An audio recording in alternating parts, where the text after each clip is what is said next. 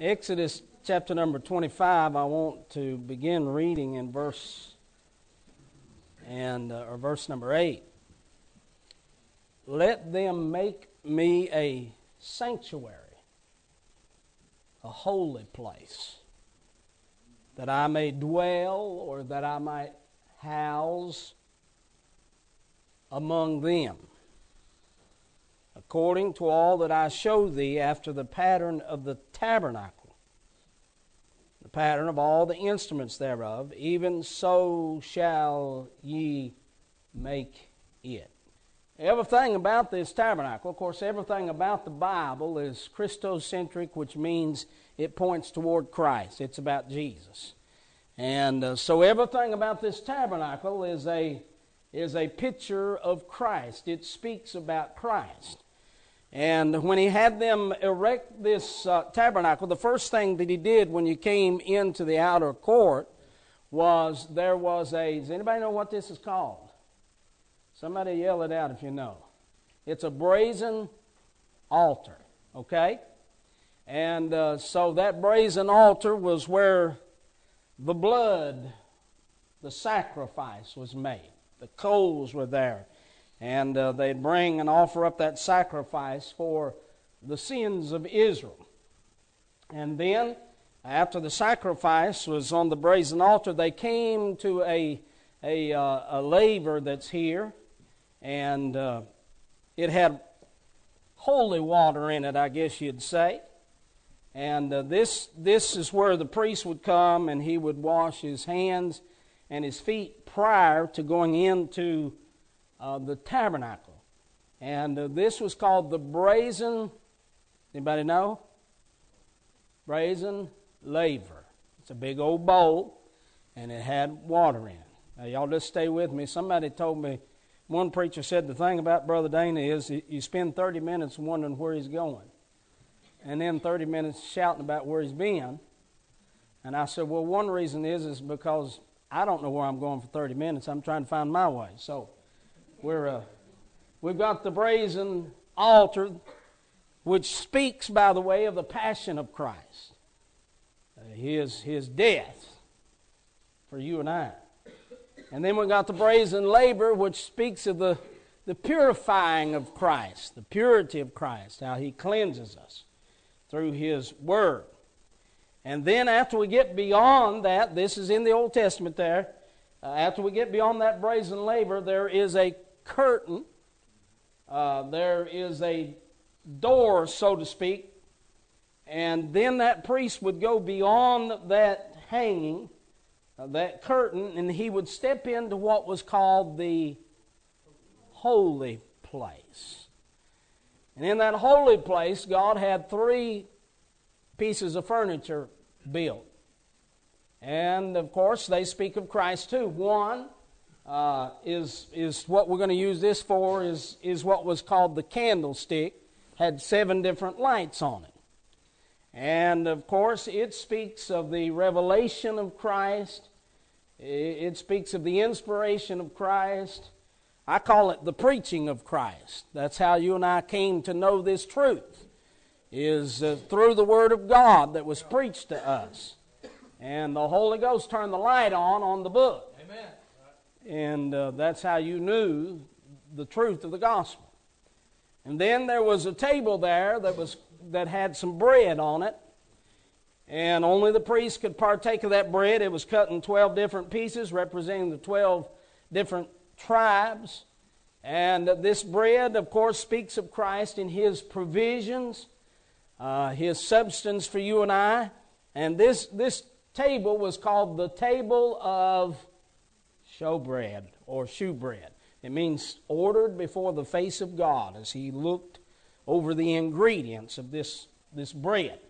So, the, and of course, Jesus is not only the light, but uh, he is the bread also. And uh, so it speaks of Christ. And then we come to another altar. And they would go out there and take the coals off that first altar and they would put it in here.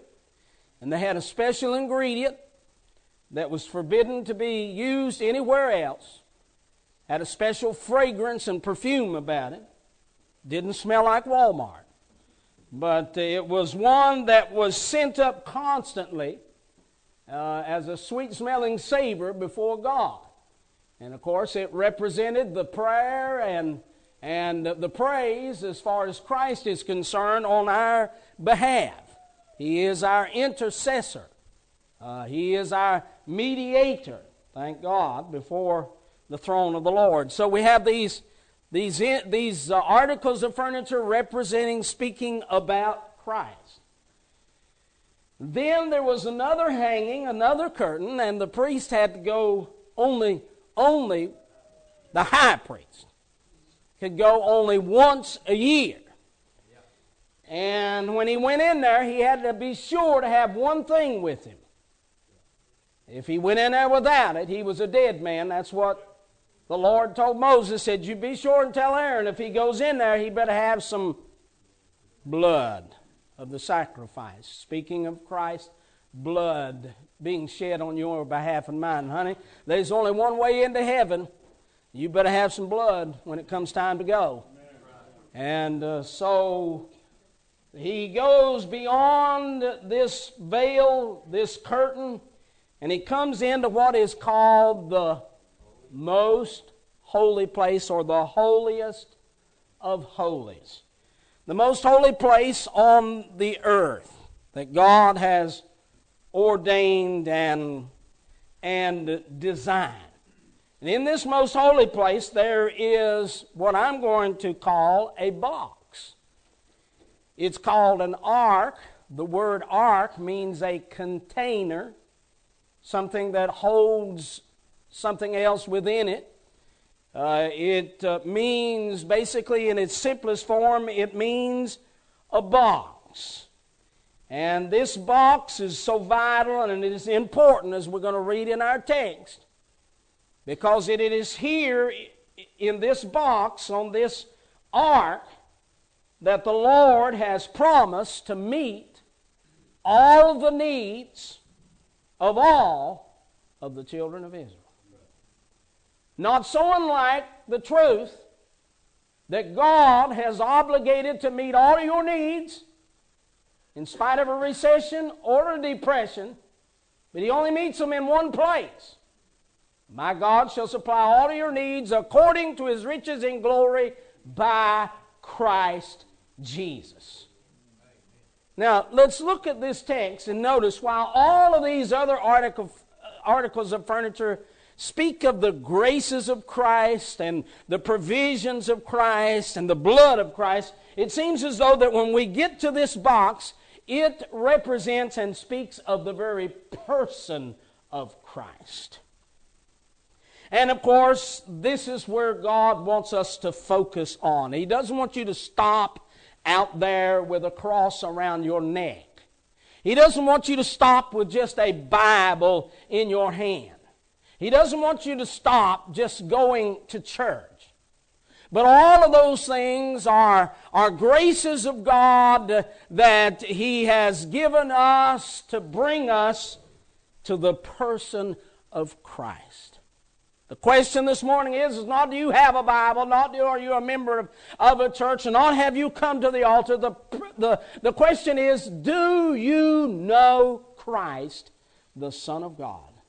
because he is the very he is the very object of God as far as salvation is concerned. There is none other name under heaven given among men whereby ye must be saved. Now, let's notice his emphasis on this box. And I'm going to preach this morning. Jesus is in the box, and he is all you need. Let's look at it. Verse 10 And they shall make an ark of shittim wood, two cubits and a half shall be the length thereof, a cubit and a half the breadth thereof, a cubit and a half the height thereof. That's three foot nine inches long, two foot three inches wide, and two foot three inches high. Thou shalt overlay it with pure gold. Within and without shalt thou overlay it, and shall make upon it a crown of gold round about. And thou shalt cast four rings of gold for it, put them in the four corners thereof. Two rings shall be in the one side of it, two rings in the other side of it. And thou shalt make staves of shittim wood and overlay them with gold. And thou shalt put the staves in the rings by the sides of the ark, that the ark may be borne with them.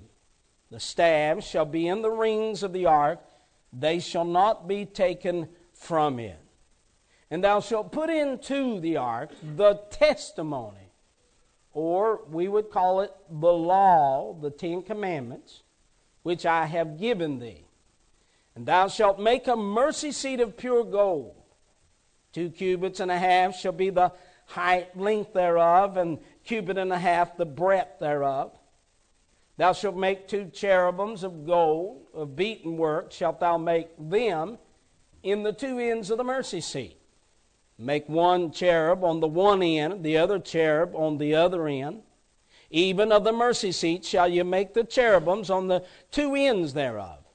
And the cherubims shall stretch forth their wings on high, covering the mercy seat with their wings. Their faces shall look one to another. Toward the mercy seat shall the faces of the cherubims be. And thou shalt put the mercy seat above upon the ark. And in the ark thou shalt put the testimony that I shall give thee. Notice verse 22. And there, where? On the box, on the ark, above the mercy seat, where the cherubim are, and there will I meet with thee, and will commune with thee from above the mercy seat, from between the two cherubims which are upon the ark of the testimony, of all things which I will give thee in commandment unto the children of Israel. Now, here's what I want you to understand this morning. The children of Israel have been redeemed. They've come out of Egypt. They've been brought into a very vast wilderness.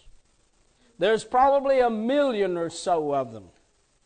They're going to need water. They're going to need bread. They're going to need flesh. They're going to need direction. They're going to need covering from uh, the heat of the day.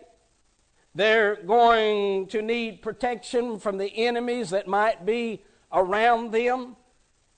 And the question is asked is how in the world is a million and a half people going to survive in a wilderness where there is no water, where there is no bread, where there is no flesh, especially to feed that many people, and where there is no protection from the heat of the sun during the day, no protection from the enemy? How in the world are they going to survive as far as their, uh, their, their society is concerned, as far as the individual is concerned, how are they going to make it? It's very simple. He said, I will meet you at one place. You don't have to run out, and uh, you, you don't have to seek out. But he said, It'd be simple to find me. You can find me in one place. I'm glad God's not hard to find this morning. You can find Him. You don't have to go all around the world to find Him. You say, well, where can you find Him? You can find Him in Christ. He has shown Himself and revealed Himself through His Son, the Lord Jesus Christ. No man can come to the Father, Jesus said, except by me. He is the very revelation of the Father. He is the very emphasis of God Almighty. And what the Lord would say to you and I this morning is I am going to meet all your needs. But I will meet those needs through your faith in my Son, the Lord Jesus Christ. He can save any sinner through His Son, the Lord Jesus Christ. He can meet any need of any saint of God through his Son, the Lord Jesus Christ. He made this promise before the stock market ever started going down. He made this promise before there ever was a 401k. He made this promise before there ever was a Social Security. He made this promise through His Son before there ever was a government and a president and an America. He made this promise to you and I. And it may be that we're going through some of the struggles we are in America in this hour to cause the saints to refocus and get their eyes off the job that they thought was going to keep them going. Get their eyes off that check that they thought was their sufficiency. Get their eyes off that savings that they thought had built up uh, to, to sustain them in the days ahead and make them realize that all of those things are fleeting and there's no real promise in them. But we got to get back to looking to the one that God made his promises through to meet our needs. And that is Jesus and Jesus alone. He will meet our needs, thank God, as God has promised. And the Lord said, I got a place, I got a holy place. And he said, In that place, I got a box. And he said, I'm going to manifest, I'm going to commune, I'm going to meet all your needs in and through the box. Isn't that so simple? That God would make it so easy for the children of Israel. All they need to do is focus on the box. And hey, child of God, don't worry about CNN and Fox News and USA Today. All you need to do is focus on the Christ that God has given you to meet your needs. And I'm glad He does, aren't you? Christ is all that I need. Christ is all that I need in His oneness. In His oneness. Now, I don't know if you've pondered this or not, but the reason that Jesus Christ came into this world and the reason he came into your life is he wanted to tear down some walls and some dividing points between you and heaven and you and his Father and you and yourself. Did you know that Division started back there in the garden as far as man was concerned. He became an enmity and an enemy of God. And uh, there came this wall of, of nature within us that is contrary to the very God who created us. And so therefore there is there is division all around us socially and physically and spiritually. It seems like we're just cut up into all different sorts. I'm, I'm of the opinion that every person has a little schizophrenia in them. And, uh, and uh, what is that other word? The bipolar. Uh, I see it in myself. I don't know if you see it in yourself or not. But I'm going to tell you something. Before I was saved, there, there was really this, this uh, division within me. But what Jesus did is He came to create a oneness in heart, a oneness in spirit, a oneness with God. As a matter of fact, He prayed that prayer in John 17. He said, Father, I pray that they may be one, even as we are one. He said, I want there to be a union between me and them and between them and you, that there would be no division in our relationship, that there would be, thank God, a oneness. So Christ came to bring a oneness. Let me read these verses to you, and I'll mention those three thoughts. But now in Christ Jesus, ye who sometimes were afar off, are made nigh by the blood of Christ.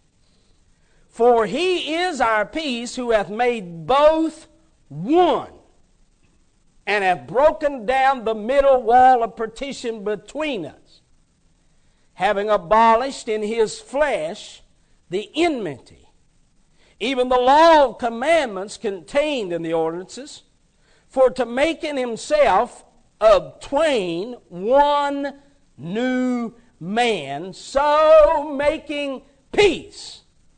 Well, you can't have peace outside of a oneness with God.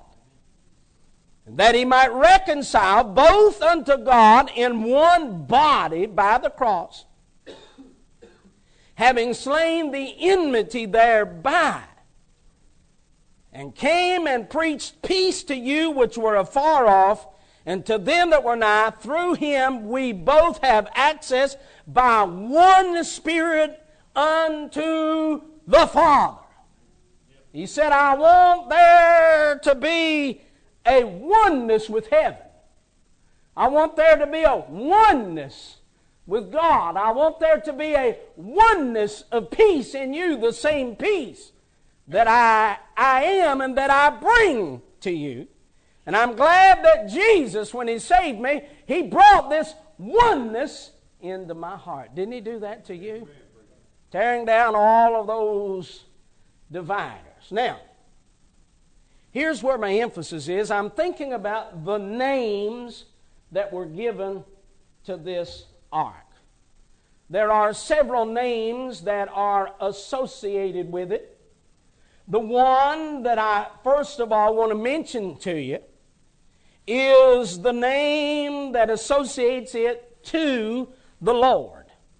First Chronicles chapter 13 verse 6 it is called the ark of God the Lord. 1 Samuel 6 3 said it is called the ark of the God of Israel. In other words, this is not just anybody's box. This box is associated, this ark is associated with God. And God has associated Himself with this box. So that this box, primarily, first of all, is the ark of the Lord God. The ark of the God of Israel. He has put his seal by his name. He has laid claim upon this container, this box. And this box, by its name, has laid claim upon him. So there is a oneness between the box and heaven. But God doesn't want to just leave it that way. He said, I want to reach out and grab you and I want to pull you into this communion and this relationship that I have set up from heaven to earth in this piece of wood that is covered with gold, speaking of Christ's humanity. And he said, I want to reach down through this, through this natural uh, thing that I have brought in supernaturally into this world, and I want to reach out to you, and I want to bring you into the communion and the oneness that there is in the associations between heaven and earth. There's only one way to have a oneness with heaven, and that is you have to have a oneness with Christ because it is Christ who introduces us to the Father. That name, the Lord, Elohim, God, ownership, possessor, fellowship, everything is in that box, has a oneness with heaven. There is no division, there is no separation. It's all in one. And once you are brought into that communion and fellowship, then you, Israel, has a oneness with God also. No divisions anymore. You know, uh, I was looking at this a while back.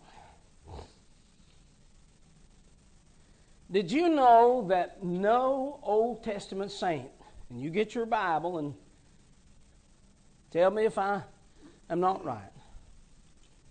I find nowhere in the Old Testament that any Abraham, Noah, David, or any of those great Old Testament saints ever called God Father. Have you ever thought about that? That personal relationship. Now, Israel was, uh, God was recognized by Israel as, as a quote father in a national sense. But it was sacrilegious to an Old Testament Jew on any level to recognize God as a personal father.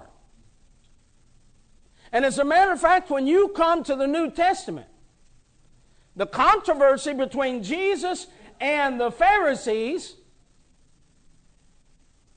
culminated in the fact that in John chapter number 5, they, the Bible said they hated him not only because he healed on the Sabbath, but because he said God was his father, making himself equal with God, which he did make himself equal with God because the DNA and the very genetics of his father was in him. He was born of his father. So when he came into this world, the only begotten of the Father, he began to introduce a relationship that nobody knew anything about. They knew about his mighty tower. They knew God as a defense. They knew God as a shepherd. They knew God in those personal terms like that, but they didn't know God as a father. But he said, I have come to introduce you to your father. And they said, Well, will you teach us to pray? He said, Yeah, I'll teach you to pray. He said, The only way you can pray and the primary way of praying is you got to say, Father. And the Bible said He has given us of the Spirit of His Son, whereby we, you and I, cry, Abba, Father. He has brought us into a communion and a wonderful relationship of a oneness with the Father. Was talking about today as to when we were saved. I was not raised in a religious environment.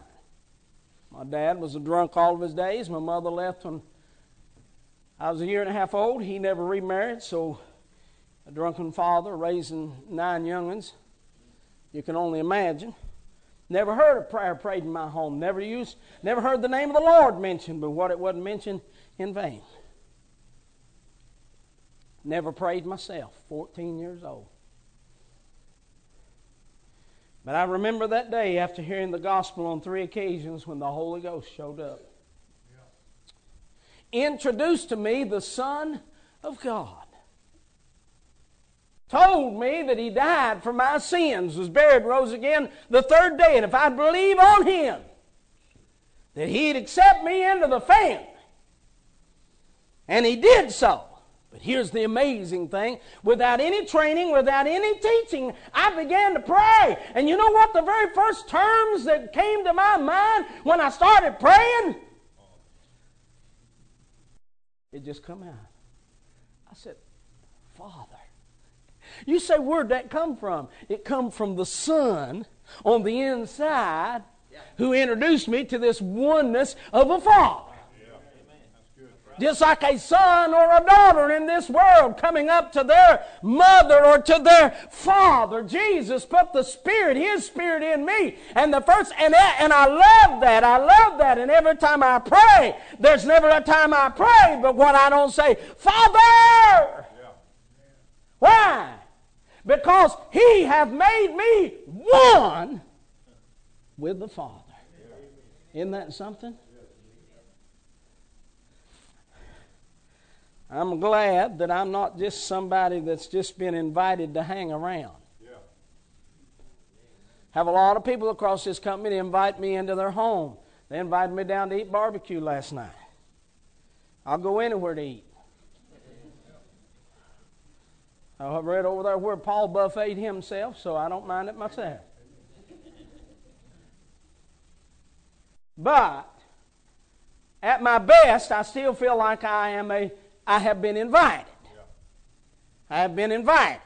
And as I cross this country, I, I, enter into many homes and different situations, and they are so kind, and they want me to feel liberty. But yet, I realize that I am not a part of that family. I have been invited. I'm glad to report to you this morning that I'm a part of the family of God. I hadn't just been invited, but I have been made one with the Father and the Son and the Holy Ghost and one with the family of God. The only way that is made possible is through Jesus. He said, Right here's where my emphasis is, and if you want to commune, you can commune with me through the box. Jesus is in the box. He's all I need in His oneness. Now, let, let me move to the second thought. I'm just laying a, a foundation here. The second thought. This, this box is not only called the Ark of the Lord God, it shows a connection, it shows a relationship, it, it shows that God has laid a claim. Don't tell me about your claim on God until first you can tell me about His claim on you. Because that's where it all begins. He said, That's my box. This is my beloved Son in whom I'm well pleased. And if you want to please me, you'll come through the Son. But it's not only called the, uh, the, the, the Ark of the Lord God, but many times the primary term is it's called the Ark of the Testimony or the Ark of the Covenant. And what that is a reference to is when Moses was on the mount, God gave him Ten Commandments.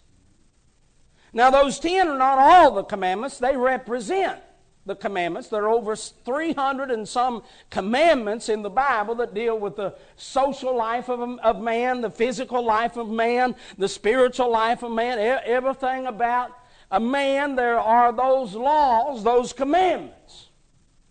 And he said, uh, What I want you to do, he said, is I want you to take my commandments and I want you to put them in the box. And now it's called the Ark of the Commandments or the Ark of the Testimony, the Ark of the Covenant. Now, there's a oneness about this box. It, it, is, it is one with the Father. It is one with God. It is the ark of the Lord God. There, there is no division there. But it is also one, not only with the Lord, but it's one with the law. You see, while in Moses' hands that law was broken, right? And there's never been a man born a woman that didn't break this law. And he said, if you broke one of these commandments, you've broken and you're guilty of all the commandments. And so there's nobody here today that can feel at ease around this law. It's kind of like passing the sheriff or the state trooper when the speed limit's 55 and you're doing 85. You know how that feeling is? Oh, is, he turning around? Is it? Is he? You're feeling uneasy. Why? Because you know you've broken a law and you're guilty of it. And as long as that law is anywhere around, you have a cloud of condemnation. You have those thoughts in your mind. Oh, I broke two. I broke number three. I, I broke number 200. I broke 203. Oh, that law's there. And, uh, and if that law is ever pressed, if that law is ever placed in demand upon me, then I'm in trouble because I know that I am guilty of breaking the law. God knew that man could not ever stand in his presence as long as the law was pinned up on the wall as the standard as to whether a man was welcome in the presence of God. That law would always say, You're guilty and you're not welcome. You are condemned. All have sinned and come short of the glory of God. There is a division, there is a fear of that law.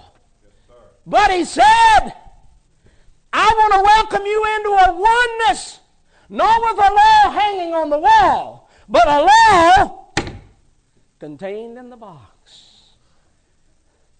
And I say to you that that law was never broken in this box. There was never anything that was not agreeable between the box and the law. I'm glad Jesus fulfilled all of the commandments, aren't you? Never broke any of those commandments, and believe me, there's nothing wrong with the law. And if you're a child of God, it's not grievous to you. There is therefore now no condemnation to them, thank God, today that are in Christ Jesus. Why? Because He hath taken care of the law nailed it to his cross and took it out of the way. And in doing so, I don't despise that law. I'm not afraid of that law. I'm not fearful of a judgment in relationship to that law. I've been made one with the Lord, and I've been made one with the law. Check my record. I've never broken one of them. As far as Christ is concerned. Huh? Do a background check in heaven when you get there. You won't find any offense on my account because I'm not coming in myself. I'm coming in Christ. And God recognizes the perfection of His Son when He looks at me. I've been made one with that old law. I, I remember I got a ticket I was doing like 15 miles over the speed limit. And the policeman told me, he said, Now, that's in North Carolina. He said, If you'll go on this date to the courthouse, the judge will be there trying some people, and said, If you'll get up and plead before him, they had made room in that law to where the judge could lower it to less than 10 miles over and then you'd still have to pay the ticket, but it wouldn't go against your insurance. Wouldn't raise your insurance, and that's what I was troubled with. I didn't know you could call down there and negotiate and get it done. I was young, and I thought you had to go down there, and so I, I drove to Winston-Salem, went in that courthouse, into that courtroom when it opened up, and man, people was jammed in there sideways. And uh, that judge, he got up there and took the bench, and he began to call people up there that had offended that law. And I'm going to tell you, he made me uneasy because he was strict. Most everybody in there was in there for drunk driving, not me, but they were. And if you were there for drunk driving, you automatically on the spot had your license taken away from you. You were fined and you were taken to jail. I said, Hallelujah. But the sternness of that judge made me feel uneasy because I knew I had broken the law. My turn was coming. He was so stern that in the morning hour, there was a man came in, not thinking about it, had a baseball cap on. The judge said, he stopped everything. He said, There's a man back there with a hat on, go get him. And the deputy went back and brought him up there and he asked him a question. He said, Sir, does your mama teach you better than to wear a hat in your house? It didn't make no difference how he answered it. He was in trouble, but he said yes. And he said, Do you think you're going to wear a hat in my courtroom? Said, I'm fining you $10 right now, or you go to jail. Well, thankfully, the guy had $10, but I'm, sweat's popping out on me. And then he calls another fellow up there after lunch that wasn't there in the morning, and that poor soul had a hat on. He said, Do you know? He asked him the same question. He answered yes or no. He said, All right, it's a $10 fine you're going to jail. He said, Sir, I don't have $10. He said, Take him out. I wasn't feeling good. And there was two words that they used throughout every case. And this, I didn't get to him until almost 5 o'clock in the evening. And on every case, they would say either he mitigated or litigated.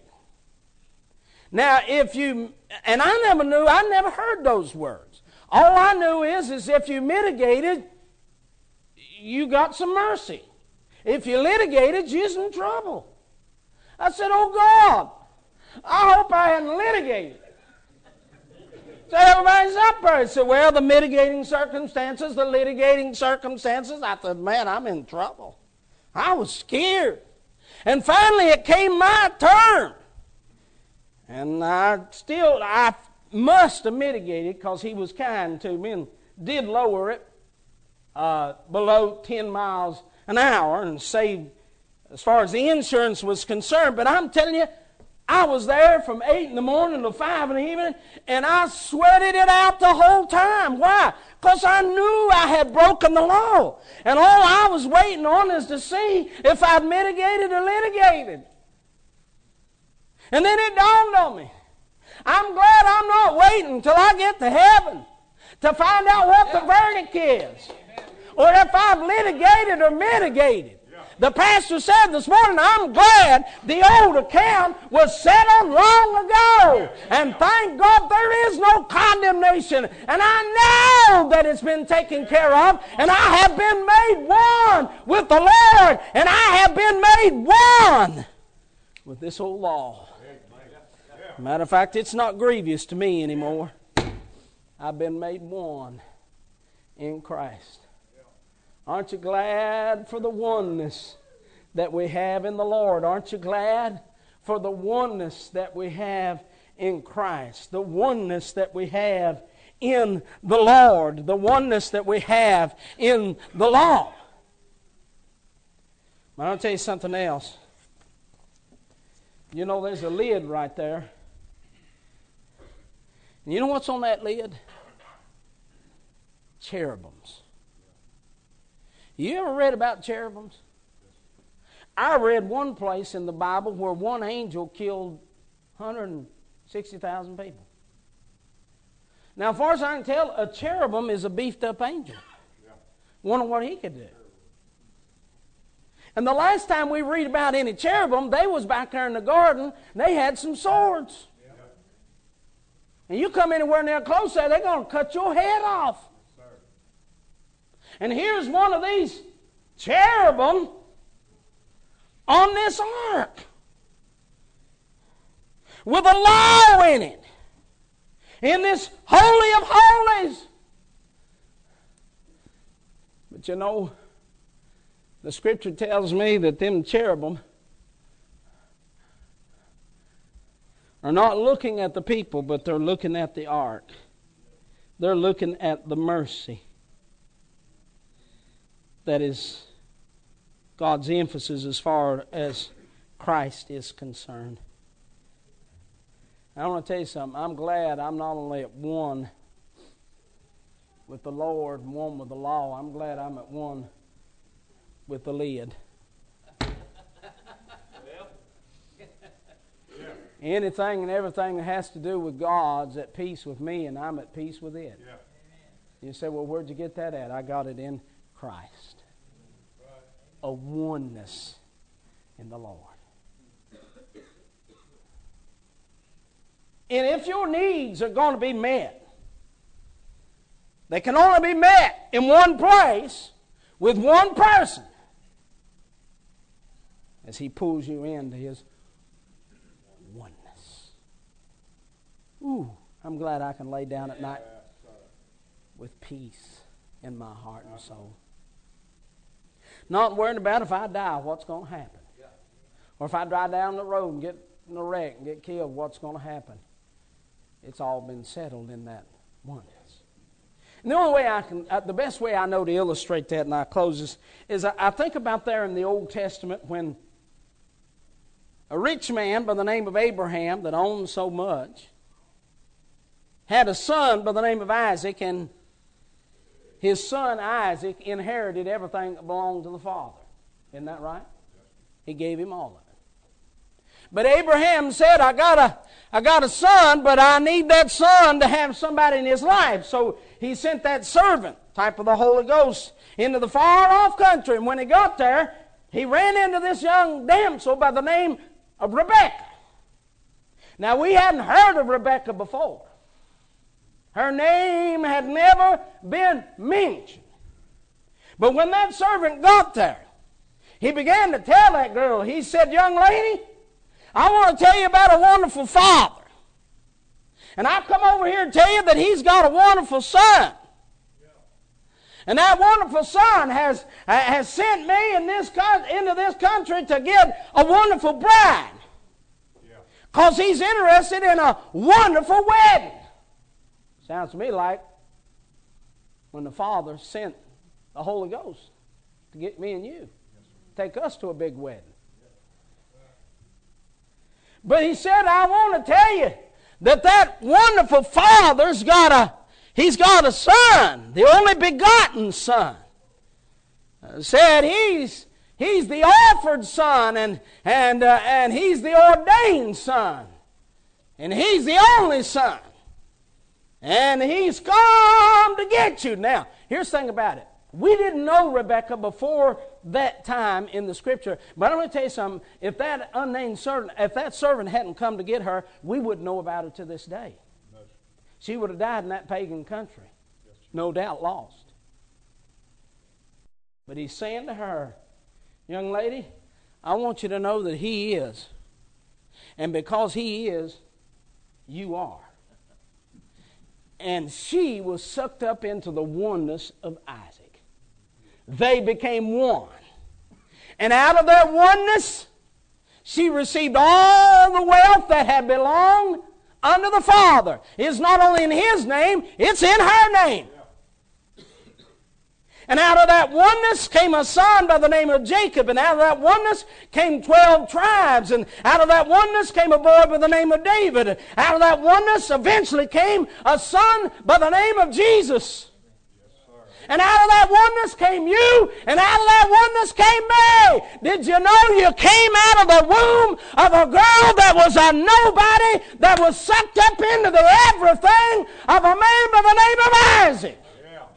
Honey, I was lost on the road to hell without any hope. Sure to go there as if I was born. But thank God the Holy Ghost come one day. He told me about a wonderful son, an only begotten son, an ordained son, an offered son. And he sucked me up into the oneness of Christ. And the Bible said that we are joint heirs now, that don't mean he's got half and you got half. That means we both own it all. Amen. Everything that my father owns on the title deed, if you look at it, it's got Evangelist Dana Williams on it. Yes, sir. I've been made a part of his family. I've been made a part of his fortune.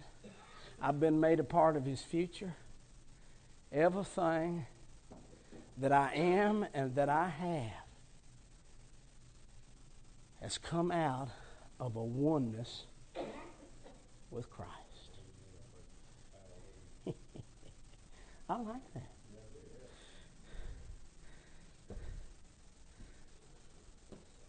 He is all you need. Jesus is in the box. He is all that you need